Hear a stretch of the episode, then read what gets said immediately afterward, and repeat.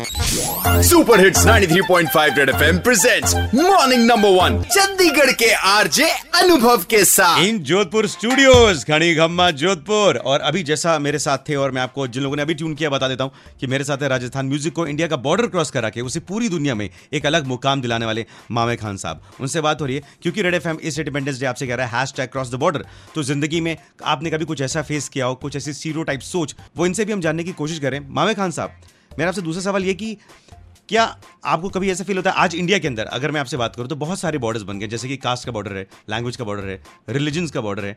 क्या आपको कभी ऐसे किसी बॉर्डर को फेस करना पड़ा अपनी इंडस्ट्री में या कभी परफॉर्म करने गए या कहीं भी अगर आप गए हो तो?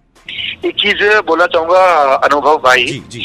कि ये जो आप अभी आपने बोला कि बॉर्डर की जो बात कर रहे हैं हम जी जी। उस पर डिस्कस कर रहे हैं। जी। हमारे देश में मेरे हिसाब से caste region. Religion and gender. ये मेरे हिसाब से बहुत बड़े बॉर्डर है एंड अगर मेरे फेस करने की आप बात कर रहे हैं तो अनफॉर्चुनेटली हम्म। मैंने I have face many time. और उसका एक एग्जांपल भी है कि जब मैं पहली बार जब मुंबई जो हम्म। हमारी बॉलीवुड नगरी है जो हमारे म्यूज़िक इंडस्ट्री की सबसे बड़ी नगरी मानी जाती है वहाँ। पर इनफैक्ट जब मैं पहली बार गया था तो I was not really welcome because why because my name is Khan and I am not terrorist जब अच्छा। मैं पहली बार वहाँ गया मैं रेंट के लिए मैंने हम्म। घर देखा हम्म। तो जब ही मेरा वो नाम पूछते थे। What's your name was saying मामे खान हम्म। और और वो उस उस खान के साथ में वो दरवाज़ा बंद हो जाता था जो रेंट पे मुझे नहीं देना चाहते थे। तो ये मैंने बहुत सारा फेस किया वहाँ पर अनफॉर्चुनेटली आप लोग कहीं मत जाना stay tuned to super hits 93.5 red FM because आगे चल के मामे खान साहब से मैं कैसा